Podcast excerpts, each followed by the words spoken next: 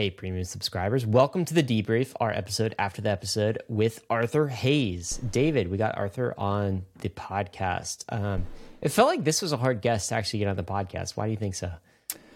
Yeah, um, He's got legal problems. a little, a little bit of legal problems, perhaps. That's the short. it's a quick yeah, the other, the other thing is that, um, what was I? I was talking to Arthur in Telegram DMs, uh, and he said something that he's like, "Oh, can you like, uh, like summarize what Bankless is and like Remind he- me who re- you are again. Yeah, it was like, wait, bro, you know, he, he like needed to be to be told like what Bankless is, and like the fact that Arthur has gotten that technical about the merge and doesn't know what Bankless is is like, how did you do that, bro? David, there's a lot of people on the planet that don't know who what Bankless is.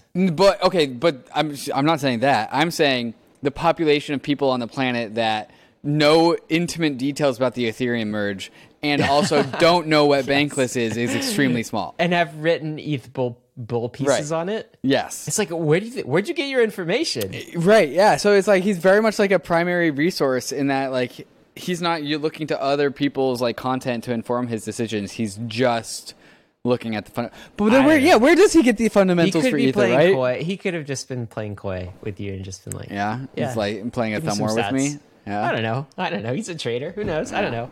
I um. So what did you think of him after spending ninety minutes talking to Arthur Hayes? The Yeah. Okay, so can, can I just say my What what preconception, not what I thought. I I just because I want a contrast point. Um, I was not an Arthur Hayes fan in 2018. because he wrote because he wrote two digit shitcoin. maybe. And I'm wondering if retrospectively, like I just didn't. The only thing I knew about Arthur Hayes was like he uh, created this exchange called BitMEX and set up It's only Bitcoin, Bitcoin. as the asset. Yep. Was a complete Bitcoin maximalist about it. Everything traded uh, against Bitcoin, and here he is with products that allow the shorting of Ether, an asset that I was very excited about. And here he is spreading uh, f- what I consider FUD Right. about Ether as a as a double digit shitcoin. So actually using um, maximalist you know verbiage to like denigrate the thing and like short it out of existence. And I thought this was like part of maybe the wider Bitcoin maximalist. He was uh, he was in the. Bitcoiner camp, right? He was in the Bitcoiner camp. Now, retrospectively, I look back at that and I'm wondering if is that just Arthur being Arthur? being a traitor? Yeah. yeah, like and i was just like angry about that either because of you know maybe some bag bias or because i was kind of just um because it went to double digits david It did. Yeah. and he had He was right. i didn't want to accept that truth but he would like arthur was right and that's what i sort of realized on the back of this uh, i don't know so that's the contrast point at least for me No, I went through I went through that same process. It was like, oh, Arthur, he was a Bitcoin ally, like Bitcoin hero at the time. Bitcoiners loved BitMEX because it's like this offshore derivatives exchange that like gives the middle finger to the Kinda nation sketchy. state. Kind of, kind of appropriately sketchy, but like a plant of the flag for freedom. Kinda like Tether. Uh, a little bit like Tether, yeah. Uh, and like I think a lot of the Ethereum people had just done exactly what you said, just like lumped Arthur in with the Bitcoin camp. Um, but then he was like so ready and willing to like pivot into from two di- uh, two digit shitcoin into five ducking digits. uh, that like in hindsight, he's just like, and I think uh, the Ethereum camp does this a lot, where they like accidentally place people in certain camps, not, not like in this sort of like you know tribal warfare mentality. Is like if you're not with us, then you're against us. Uh, and so I think we, I think perhaps even all tribes, all tribes in crypto, but the one that we're familiar with, the Ethereum tribe, might accidentally do that a little bit too much, and perhaps we did that to Arthur Hayes way back in the day. But like I'll it's like a, a fair assumption to make. He like he did all the things to support Bitcoin and didn't do anything to support Ether. And so when like these things are tribal, you're like, what about my coin?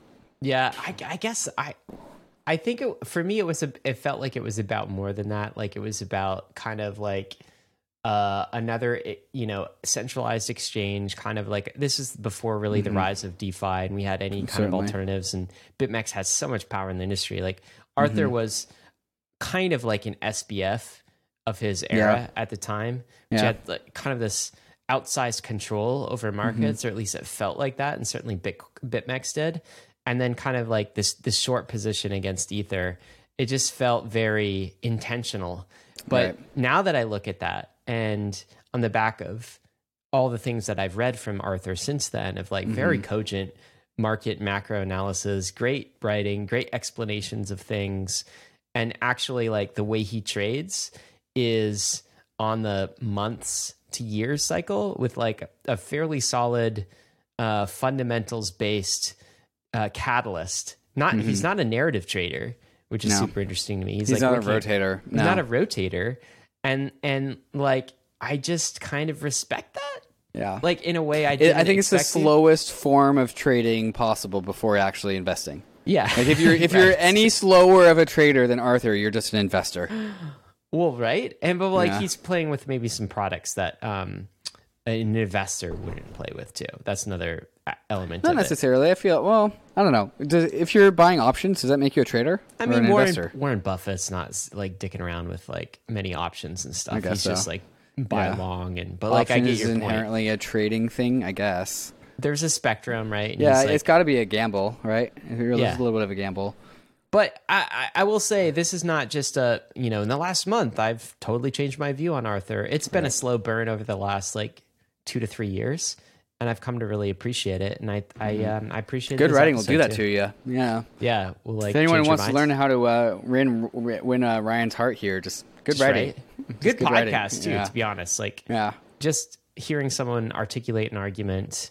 That's Uh, it. This is the first Arthur Hayes podcast since when? When's the last Arthur Hayes podcast? Oh, I don't know. I haven't. Li- I don't think Years? I've listened. I don't. I haven't listened to Arthur Hayes since I've heard him at like. uh Let me see. A conference. Consensus 2018 was the last time I heard This him. is this the first Arthur Hayes podcast in like forever? Go YouTube it. Go. go I mean, go. I'm go doing search it. it. I'm doing it. Three years ago, three years ago, five months ago. No, he wasn't there. Two years ago, three years ago, three years ago. Mm, th- first podcast in like two plus years. Why? Why do you think he decided to come on?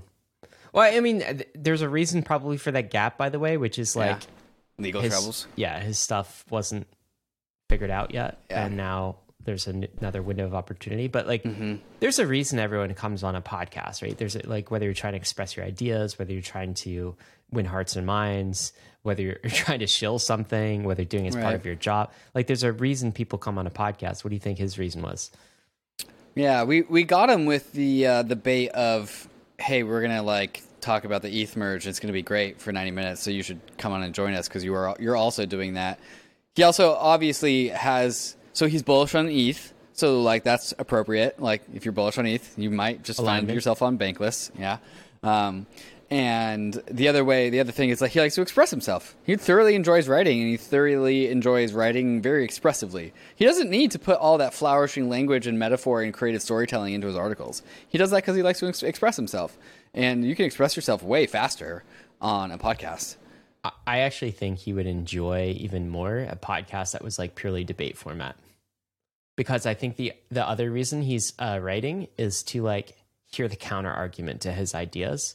Mm-hmm. Uh, like so he's he's both like I think for him the writing process is a debate against himself, and Yeah. so if you're able to articulate a piece like and you kind of find the flaws in your own argument you kind of argue against yourself. So you just sort of vet your trades and vet your investment ideas that way.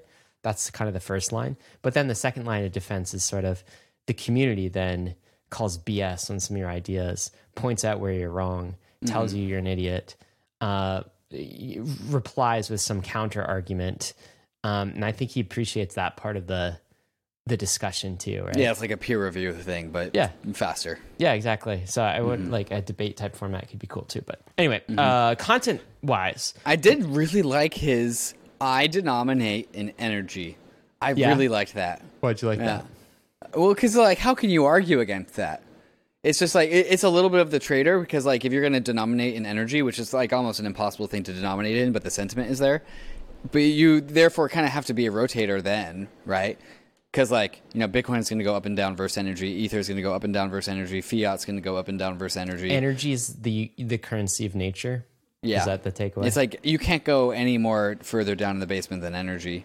All right, well, make the Bitcoiner link for me or tell me why Bitcoiners Uh-huh. are wrong to say then. That's why proof of work, David. No, God, did That's Arthur make that mistake work- too? No. Did he make that mistake? No, I'm Did not. he, he he was on the right side. he did not make that mistake. Are you I'm sure? Not in that episode. I've never read anything about that where he equates like. I, th- I was worried to- that he said that that like Bitcoin is energy, right? Okay. Yes. Um, Cons- Okay, he may have said Bitcoin is energy, but that's okay because I think you can also say money is energy, capital is energy. It's all an abstraction of energy. Value is he, energy. he wasn't saying that like proof of work is like this immaculate no like link between he was BTC and not the saying that, but that's the argument. Okay, so Right. let's hear that The argument. dumb so, argument. all right, why is it dumb? Why is that a dumb Because argument? because you consume energy to produce a Bitcoin. A Bitcoin does not produce energy. a Bitcoin is not a claim. Bitcoin is not oil? on hash power. It is it is not a claim on the electrical consumption of the Bitcoin network. It is a product of that. It's a one-way flow of energy to consume it to produce Bitcoins. You cannot go from Bitcoin into energy unless you're talking about Bitcoin as money, just like like ten dollar bill will make a person do ten push-ups if you like that. But what about this idea of like, hey man, the geothermic activity, like I could tap into a volcano, all of this excess energy that can't be efficiently transported around the world. I can tap into that, all this unused energy, and convert that directly into Bitcoin. Ergo, energy can be converted to Bitcoin, which is money. And that's why proof of work. But Bitcoin might not be money one day, and it could still consume electricity. Like, so I heard I heard this really good take recently where it was Bitcoin is an uh, Bitcoin mining is an arbitrage between the price of Bitcoin and the price of electricity, which is exactly what it is. Uh, it's that you will expend electricity to mine bitcoins, and the only reason why you would expend electricity if the bitcoins are worth more than the uh, energy, right? And so what that does, when as all arbitrage does, is that lowers the price of the expensive asset and raises the floor of the inexpensive asset. So what Bitcoin is, Bitcoin mining, proof of work mining is doing, is it's making bitcoins cheaper because miners are selling bitcoins, and it's making energy more expensive because it's arbing those two things until they're at parity. And once they're at parity, then the miners turn their mining rigs off and they stop mining. And so you are making Bitcoin miners is is making Bitcoin cheaper because they're selling bitcoins, and they're making energy more expensive because they're buying energy. Maybe perhaps they're producing energy, but like they're sucking up the floor, the cheapest energy in the world, and they're raising the price floor of energy to something that's higher.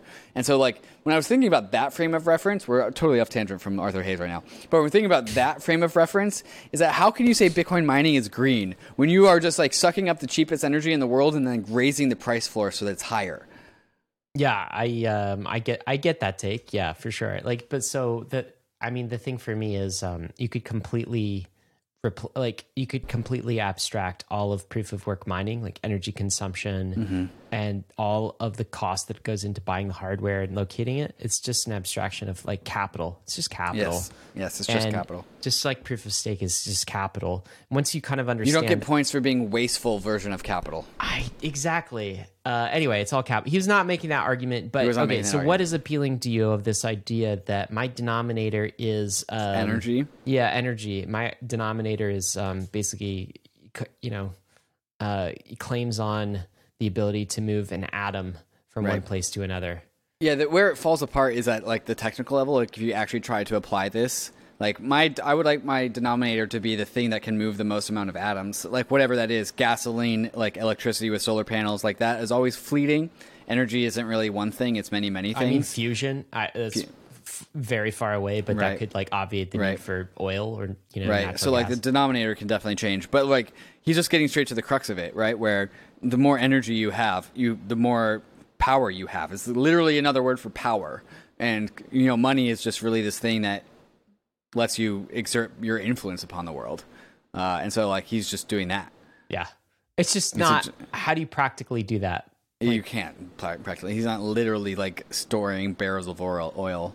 So all you're saying is that um, I have a denominator that is in a portfolio of store value assets Mm-hmm. that I think will more directly, um, you know, keep keep track of and like more effectively denominate without diluting uh, the cost of energy or the price of energy. That's all I think there's saying. there's an interesting parallel here. Is like he didn't answer gold, he answered energy, and I think this is also the same debate between Bitcoiners and Ethereans, where Ethereans like you need your money to have utility, and Bitcoiners like you need your money to be mimetic. Mim- mimetic. Like gold is a story, energy is not a story. Energy like makes you not cold in the winter and puts food on your table. Gold doesn't do that. Yeah, that's true. I, I also think that what's interesting is like um, gold is kind of a form of energy, right? It's like um, like from a chemical Ah, composition yeah. perspective, Yeah. right? On the periodic table of elements, um, you know how to how to um, It's gold is a high state of energy. It's a and you can't. Yeah. I mean, basically, the you know gold itself as an element was created in the byproduct of a supernova. So it's required that magnitude of the universe's energy output in order to create the element on the periodic table, Mm-hmm. which is gold, right? And like you can't produce another ounce of gold for um, less than it costs less on the than open it co- exactly. Yeah. And so eh, that's kind of interesting to you, and that we've Right. selected this thing, but like. it It's like it's it's gold's proof of work. Exactly, but it could have just as easily been silver, which has these characteristics. But Yeah. Mm-hmm. at, other times in civilization, it has been silver. But um, we haven't imbued it with this mimetic property of like moneyness. Right. Money's so interesting, dude. I like. I could add, like. That's why crypto is so interesting to me. Is because money in itself is such a fascinating Right. societal construct technology. No one really thought about money when we only had like one or two forms of it, but now that we have like seventeen thousand different forms of it, it's like oh, like what is money? Well, now that you have to guess, like, oh, right? um, is energy money now? yeah, what should the next like I want to make sure I get the money that everyone else thinks is going to be the next money. And I wanna I'm get not stuck in one of the bad money so everyone is leaving. So now you have to think about that. Um, I do think like if Arthur is denominating his like wealth in oil, there's so, there there there's like something to say about like wh- what I was going on in the podcast about like well, it's it's not a coincidence that ether is called gas. Like it's literally Yeah. digital energy for the metaverse, and so like it's this it's the petrodollar format, but on Ethereum in the metaverse. How it's the you- same kind of thesis. how do you verse like how do you move meat space at like meat space property? Oil, energy. Mm-hmm. Oil. How do you move metaverse assets property? assets across the metaverse? ETH. Gas. Gas. ETH. Exactly. Yeah. Uh-huh. Anyway, Same, uh, same. what do you think about his uh, macro take on like the geopolitics of the things? How like inflation Yeah. is that a story that was unique to you, or do you feel like we've also heard that? This the part that was unique is that like sweet now we have uh, all of our geopolitical powers now warring uh, with each other and we're decoupling energy from our money and that's like the last thing like when you decouple energy from your money then your money is literally worthless uh, and so like that just made me think like hyperinflation hyperinflation hyperinflation One theme that I think we'll be returning back to because I think it's important, Dave, and we haven't fully dug into it, is that you know how we've been obsessed with understanding money and the macro and the monetary phenomenon, like central bankers. It's all it's all Powell. Powell's in the driver's seat. Like so, you know, it's Powell. It's causing inflation. All these things. I think that is increasingly less true. That this is in the hands of the central bankers. I think where it's moved is to from the from the hands of central bankers to the heads of nation states. So less Department of you know, you know Treasury and the Fed, and more like Secretary of State and you know the the four star generals uh, and like the executive, like the people, Mm-hmm. the who people are that declaring- control the monopoly of power Yes, because now we've already moved into a wartime. And I'm not talking about hot wars, although there is instances of that in Ukraine and Russia, but like I'm talking about economic war. And Mm-hmm. so the idea that Russia is using its weapon of power, which is we have energy as as kind of like Right. de- defense we have energy what do you have and the Fiat? US is yeah, the US is like, well, we have, you know, global reserve currency status and we can sanction you. And Right. Russia's saying, yeah, go ahead and try. We will inflate your fiat currencies out of existence because we have the oil and we have the natural gas. We'll bring Europe to its knees. And so, uh, can Powell save us from that? Do you think Putin and Powell and people at the heads of state are like privy to this? Because I can think there's a world where they are just like operating as like cogs in a machine, and they don't really understand the the consequence of that. Like Putin definitely understands that like they need to like Europe needs to buy Russian energy or else it'll freeze. But do you think he's also thinking the next step ahead, where like if America doesn't print a bunch of money to p- help pay Europe, then their their fiat goes to zero? Do you think he's thinking that? I don't know. Maybe. I mean, I don't know what level of chess or 3D chess like someone like Putin You're is you're playing. But, friends with Putin. but I think he. Well, but no. but I, but I think he knows like it's just the base thing of um, what leverage do I have? My leverage is energy, and if I restrict that energy, if I like. What can I do to make my enemies kind of suffer or like to dis, you know, disincent mm-hmm. them from doing a particular thing? That's his weapon. And so he just you know, he has the cudgel and he's just beating Europe over the head with it, right? And it's like it makes sense. That's what you know, game and that, theoretically you that would do. cudgel hurts because it's literally energy, Yeah, but like I guess the broader point of energy cudgel. yeah, the broader point of like, like, a StarCraft weapon. energy cudgel. That's Energy uh, cudgel. who would use that? What's the race? Not the Terran. Um, do you know that Protoss. Protoss. Yeah, it's a Protoss weapon. There's all energy weapons. Yeah, but the cudgel's like too primitive for them. Yeah, that's true. so okay, so um anyway, the point that this is out of the central bankers' hands, I think, David, in this decade. Like last decade, maybe it was all Powell and central bankers, money printing, that sort of thing. This decade, I don't think that they're in the driver's seat anymore.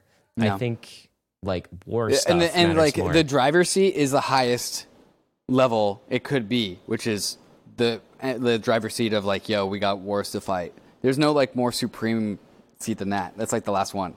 yeah, violence is ultimate ultimate settlement layer at the Yeah. end of the day.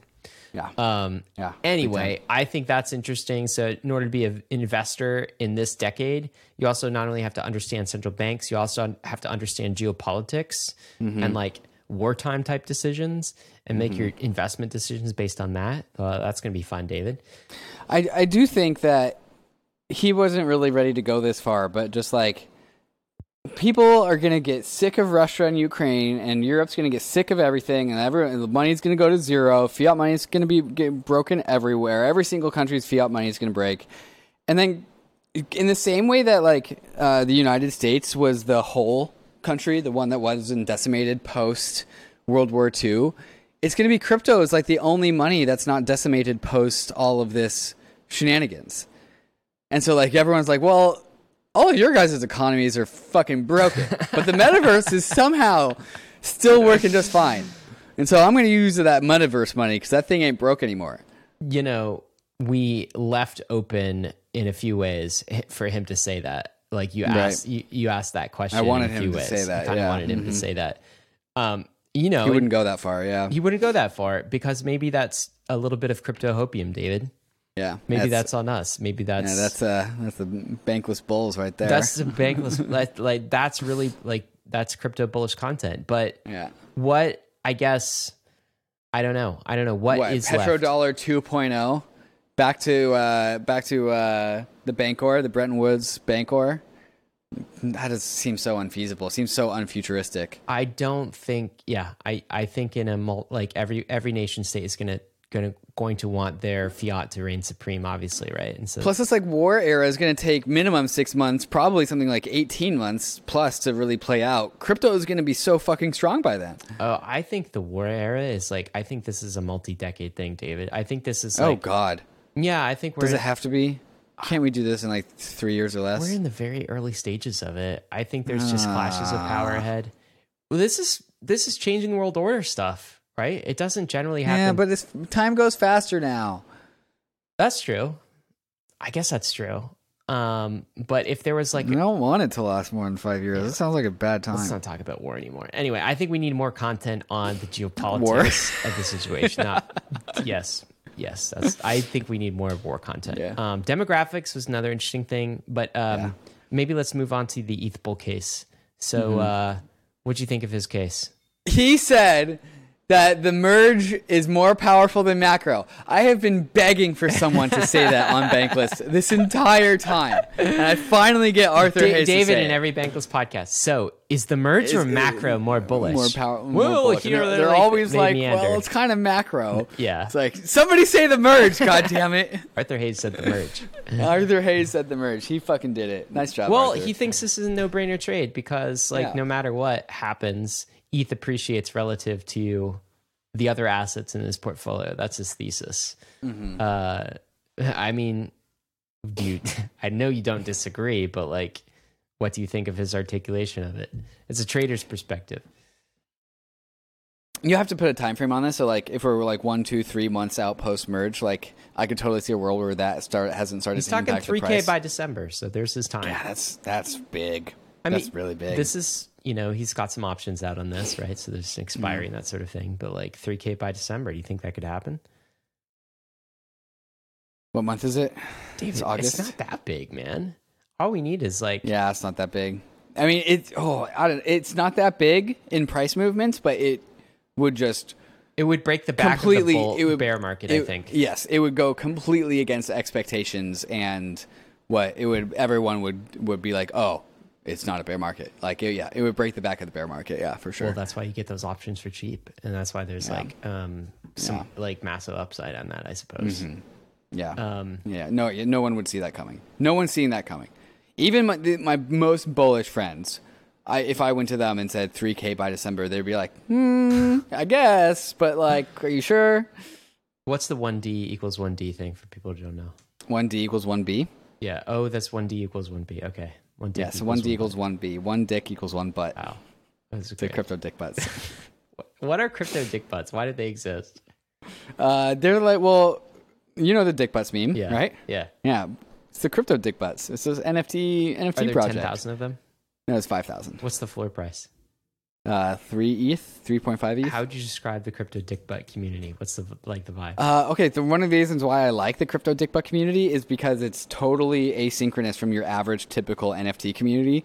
So these are like crypto OD, OGs and like DeFi OGs. They're not. This is not the NFT crowd. So like you have two. Like we were actually talking about this. Me, uh, Alex Edelman, and Aubrey Strobel were, were talking about this yesterday uh, when I had I had them over for smoked salmon, and we were talking about crypto dick butts. Uh, and there's like two waves of crypto dick butts. One is like the OG, uh, the OG people who bought and like made like the guy that made them, the OG like crypto dick butt owners, and then there's like the second wave, which is like Meltem Demirors, uh, Evan McMullen, Aubrey Strobel, uh, Alex Edelman, my buddy uh, Pierre, Uh, uh, Arthur Hayes. Arthur Hayes now is in the second wave, and so like it's this or it's this like part of the crypto world that's totally not the NFT crowd. And so like it's a asynchronous like uh, uh, unexposed side to like the NFT crowd and I kind of enjoy it for that reason. But also it's like it's like literally the Illuminati of crypto. it's like the the people that have been here for super long that like are, have all the connections and so like we were sitting uh, like Jason Yanowitz from Blockworks was over and we were uh, having smoked salmon with him and like he was the only one without a crypto crypto dick butt. And so like he pulled out his phone and bought one like right next to us. Uh, and so like so now he's in the, and now his profile pictures are crypto dick butt. And this is Jason Yanowitz, the, the one of the two co-founders of Blockworks, the other big media company in crypto. And so like it's literally the Illuminati of crypto, like all owns like crypto dick butts. What about dick butts is so appealing? Is it that it's just like non In the same way that MFers are appealing, Yeah. but like the MFers don't have the the dick butt meme, and so the dick butt meme is 16 years old. So the dick butt meme's like 16 years old. It's going to be around for 16 more years at the very least. So add the crypto prefix to that, and then what do you get? You get like crypto dick butts, the you know the TM me- version of this meme. Oh wow. Uh, yeah. Well, he's bullish on that too, and so Yeah. yeah, we have that in common. Uh, I don't have a dick butt. I don't know if I Yeah. should go. Otherwise, it would be on your uh, display no, right dude, there, I- wouldn't that- it? No, that's my kids walk into this office, David. You think I'm a giant like what is they Crypto dick butt? Yeah, giant dick butt on my wall. no, not doing that. Dad, what's that? Is that an NFT? Oh my god. Um, How much did you pay for that, Dad? Yeah, right. I'm gonna tell him that too. Um, well, Hayes has stayed alive this long, so he's got Yeah. he's got some. I guess He's gonna be to him. around. So, It's going to be around. what else? Anything else? What does Hayes do next? I don't know. We kind of asked him that, but like as probably an awkwardish question uh, near the end Yeah. to just um, because there's certain things he is probably Uh, doing. once you dump all this say. ETH from this trade, uh, Hayes, what do you do with all that money? I mean, maybe he's just semi-retired, like Yeah. figuring out his next thing. That's the life It's got a nice apartment. it sounded like. Yeah, I wonder where that is. It's got a lot of light. I'm jealous of all that light he's got. All right, man. Uh, anything else? Um, no, nothing for me. It's been the debrief, uh, guys. There's not that many big guests left. Oh yes, there are. Ray Dalio. In this class, Mark in this Zuckerberg. class of guests, I guess. yeah. like who else is on our list? Dalio Zuckerberg, Dalio Zuckerberg. and then where do we go from there? Politics. People, don't like the politics episodes as much. Yeah, I. Um, I think we just do Drake and Vitalik 700 times and call it a call it a, a life. Do you know what I? Um, I'd actually really like to get some of the kind of old school investors on here, like Stanley Mm. Druckenmiller and you know John uh, Paul Paul Tudor Jones and some of Mm. those folks too. Yeah, we could get them. But one day. All right, guys. First, they have to get bullish ETH. This has been, They're uh, gonna be they're gonna be buying the ETH after the merge. It sounds like. trying to close this. David, too late David has more to say. you good? Can't wait to dump dump on Paul Tudor Jones. All right, guys. This has been the debrief. See you later. Peace.